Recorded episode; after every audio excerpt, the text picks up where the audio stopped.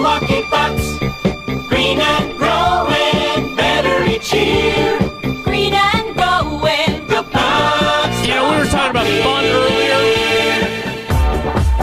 Are you telling me that when you hear this music, the first thing you don't feel is fun?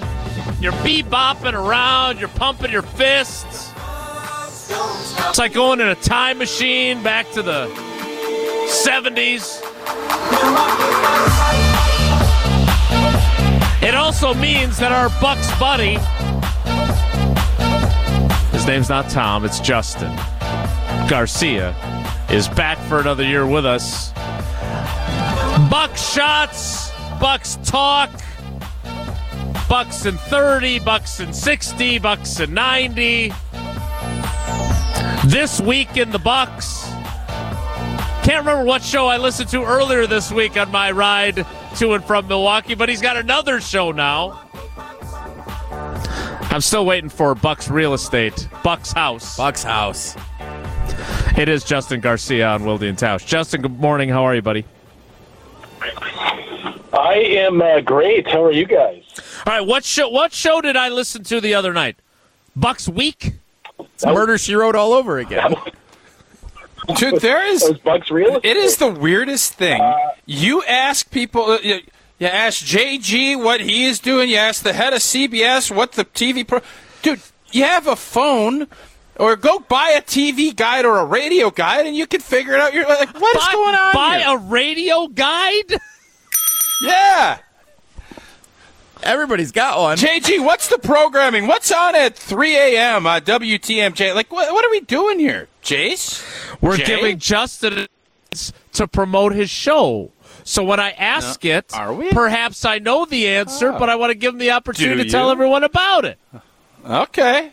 Great idea. I don't know if you.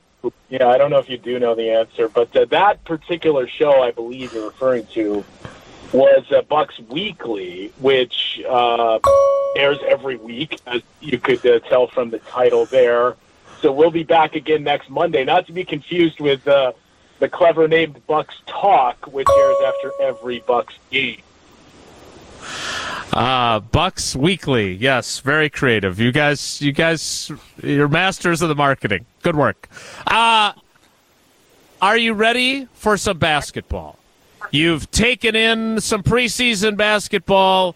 It is still before Halloween. Tausch thinks that there's a different holiday that the NBA should start on, and that is Christmas. Are you ready for the season? And how are you mentally as you enter this season with the Bucks? Uh, I am more than ready for the season. It's it's uh, it's weird because it was a normal off season, so it feels like forever ago Right? that the Bucks last played basketball. Because you look at the last two off seasons, it was three months and two months, and here we get basically five months from playoffs to regular season and four months of everything, you know, full time off. So. Uh, I am uh, I'm ready for it. I got to watch parts of 12 different NBA games last night, which was a nice treat. We kind of suffered through um, the probably most forgettable preseason we've seen under Coach Budenholzer, but uh, now that's in the past. And not only is the season here, but you open up with a big matchup. All right, Justin. Uh, I, I really enjoy sending Tausch stories that are written by our other Bucks buddy, uh, Eric Nehm, and I did that yesterday for him about Giannis. Uh, I'm sure you read it because you do a lot of prep for all the different programs that you host. Where do you think Giannis is at as this season starts, and how do you feel about kind of what is next for him after what he's accomplished to this point and last year's playoff exit? Uh, I read it because you, uh, I think, mistakenly left me on the chain. So I just see all the texts you send to that group and get poached out for content. So I did see that. Uh, he's he's in an interesting spot now because it's basically uh, what Nikola Jokic is going to experience this year is what Giannis did uh, like two, three years ago, where you show your importance and you win awards and get accolades like the MVP, and then it becomes a we're sick of this person, they can't win it again until you win a championship. And he did that. And I think what you're starting to hear more and more of is as legendary as his performance was in the finals in 2021, where you know, we thought a week prior he was done not only for the playoffs, but maybe the entire following season as well. And then he comes back and, and puts up the performance he did and scores 50 in a, a closeout game. It was what he did against the Celtics to not take anything away from his teammates, but Giannis carried that team to a game seven against a Boston Celtics team that was very clearly a better team than the Bucks were, at least as those two teams were formed with no Khris Middleton. So what he did in consecutive postseasons, I think, has basically bought him all the goodwill in the world. That you're hearing a lot of people say, you know, what he did against the Celtics, as crazy as this is, it's just as impressive, if not more, than what he did in that playoff run to the finals and the series against the Suns. Where now you're starting to hear more and more people say, well, why isn't Giannis the front runner for MVP? We all think he's the best player in the world. We think this Bucks team is going to be one of the top teams uh, in the Eastern Conference and all the NBA. Like this guy should clearly be the guy that's that's getting that attention. I think the one thing to keep an eye on, obviously, is his summer and playing in EuroBasket. We know the Bucks like to be extra cautious, so I do question. Not that Giannis is going to miss half the season, but how many games you know he's going to play in? Is it going to be around 65, 68? Can you win an MVP if that's the amount of games you play in? But also, what does that mean for the Bucks? Because this is an Eastern Conference that we've said for the last few years keeps getting better. It's the best that we've seen in a while now. And teams like, you know, the Cavs who are in your division, like what the Bulls did last year, we've seen all these teams get better, and it's been the teams at the midpoint of the conference which takes away a lot of those wins on nights where you're resting guys or you don't play your best. And for teams like the Bucks, who are going to be dealing with injuries early in the season, that's something you kind of have to file away and wonder, well, how is this going to impact the standings, and does it drop the Bucks down a seed line? Yeah, JG, do you think that Giannis is all right with the idea of sitting out 15, 16 games? Because that sounds like a lot. And I, there's no doubt with uh, the stress and the strain of what he did this summer, you want him fresh for April and May and June, but – that seems like a that seems like a lot. Uh, you know, barring the fact, hopefully, he doesn't have any injuries he's dealing with. But he's had the knee. He's been resting. You're thinking he's going to sit that many games? Well, he played 67 last year, so he missed 15 then. Um, missed 11 games the year prior in the 72 game season. So we're kind of, and I think it was nine or 10 that he missed in the COVID shortened year. It's typically been like seven to 10 up until that season that he would miss, but the last two years it's been a little bit more. And uh, does he he want to miss time? No, as we've heard over and over again, and Eric talked about in his story as well. That's part of the craziness that he's kind of embraced and said you have to have. Uh, but you know, we've heard Coach Budenholzer talk about it a little bit with Giannis, and, and even guys like you know you may laugh at it, but Sandro Mamukelashvili did a lot in the summer with summer league he played in Eurobasket, and he took on a heavy workload in Eurobasket as well. So they have a couple of these guys that they're going to monitor the minutes, and I think the spot the Bucks are in is once you get to let's say mid-November, December is when you would assume you're going to be full strength. We still don't know the timeline of Khris Middleton. It sounds like it's going to be a couple of weeks. Once you have all those guys work back in the mix, they can afford to do that because this really is the deepest team they've had under Bud. It's just kind of similar to last year, where you think back to the first month of the season a year ago and think about the names we saw getting regular playing time because Brook Lopez mysteriously disappeared after opening night. You still had COVID bouncing around and guys spending time in health and safety protocols, injuries to a handful of guys. Wesley Matthews wasn't on the team at the start of the season. So it, it is kind of trending towards that's where the Bucks are going to be for the first couple weeks, where you see a lot of these player groupings or lineup groupings, and you think, man, I did not expect to see this guy playing with those guys. Uh, but once you get to December and guys start to come back, I think what they're going to be able to do is whether it's Giannis rest days or guys like George Hill and Wesley Matthews, who you know their importance is really for the playoffs and not the regular season they've built up enough depth once they're healthy that they can afford to say, okay, this guy's not going to play on back to backs, or we're going to give this guy a game off every three or four games. And, and Giannis is going to be a part of that. As much as you know, we don't want to see him out there. As much as he wants to play every day, we've also seen him relent a little bit and, and recognize what this coaching and training staff is doing is actually best for him in the long term. Yeah, I just I hope they give us a heads up so when I decide to head down to Fiserv, I want to make sure I go when Giannis is playing. So JG, who are some of these guys?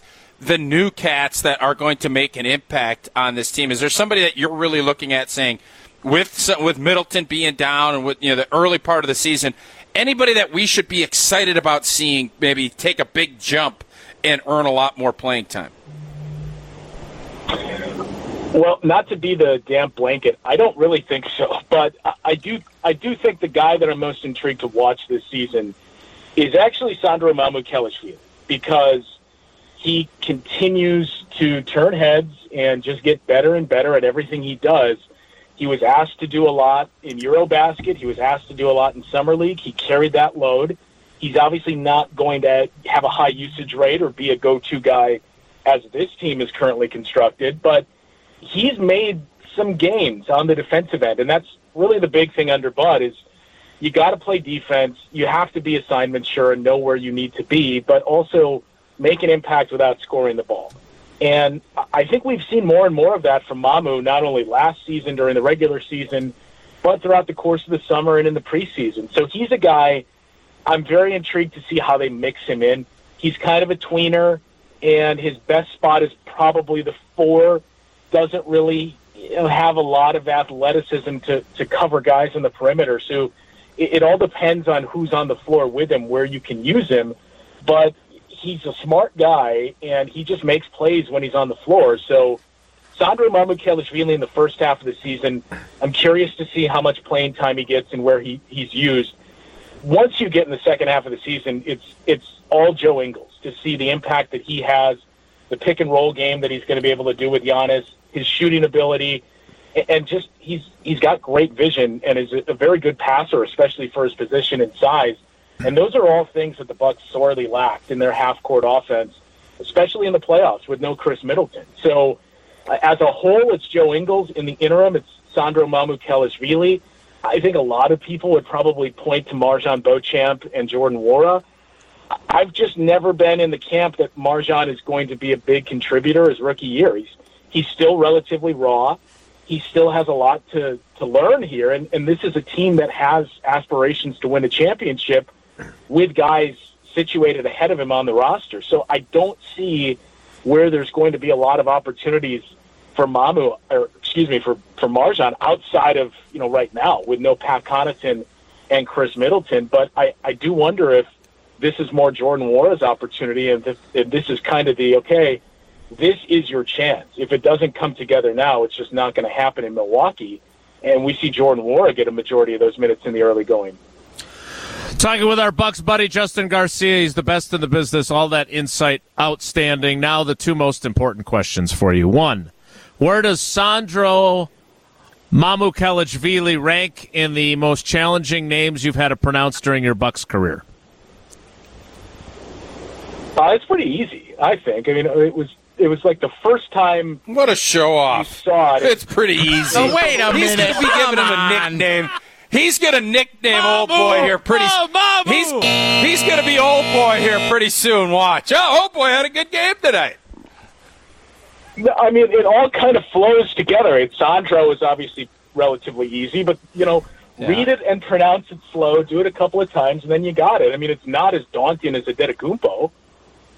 Well, that's who I was thinking fair. of. Who else is on the. Who else is on the list? Who made the list of names that the great Justin Garcia struggled to pronounce? Um, well, the one that really got me uh, last year, and it took a former Jayhawk, Dave Kane, to point it out, was, uh, and now I'm going to get it wrong, Stima Hyluk, who was playing for the Lakers, for the Grizzlies, all over the place. Um, and now I'm in my own head. I don't remember if it's Stima Hyluk or Stima Kaluk, but whatever. way it is, Gesundheit. I had been I had been saying it wrong for years, and it was Dave who's like, actually, I went to I was there uh, or I, I followed the program. I went to Kansas, and that's where he played. It's actually pronounced this way. So that was the most challenging to me because you know for Bucks guys, the the amount of regularity you have saying it and familiarity with it, it just kind of goes out the window. But it's the hmm. opposing teams that'll trip you up. All right. And then our other question for you before you go. You have a lot of history in the radio business, including doing a lot of producing. How many waffles are too many waffles to eat while you're supposed to be producing a radio show? Oh my God, yeah. Um, Well, I would say one. I'm not really a waffle guy, and producing a radio show, I'm not using utensils to eat either. Which, unless you're going in there raw on a waffle, which I would not recommend, No. there's no way around that. So, so I would say one is too many. Uh, three is three an hour a bunch. Is three an hour uh, extreme? So he's on six as we sit here, and I don't think I think he's going to get to nine. He's like the I think that's a given. Kobayashi of waffles today. Is the interview done yet? hey, JG, we appreciate you, buddy. Thanks. All right, see you guys. That is our friend Justin Garcia. Six waffles in. Six waffles in for old boy. Six. Six down, three to go. We always appreciate when Justin makes time for us. You know what would wash down Milwaukee Bucks, those waffles? How about a Coors Light? Oh. Well, I know there's some in the uh, storage room at the Park Bank ESPN Madison studios. I won't be surprised if we see Jesse because all those waffles he needs to chill, and Coors Light is the beer to do that. Brewed with a three-step cold process, cold lagered, cold filtered, and cold packaged, so it is made to chill. Born in the Rocky Mountains of Colorado in 1978, Coors Light. It is refreshing. It is crisp. And after you eat six waffles, only 102 calories is pretty, pretty good. That's why Coors Light is the one I choose when I need a moment to chill. Celebrate responsibly. Coors Brewing Company, Golden, Colorado. More waffles next. It's Wildy and Tausch. You're listening to Wildy and Tausch on 94.5 ESPN. Presented by Pella Windows and Doors of Wisconsin and sponsored by American Family Insurance.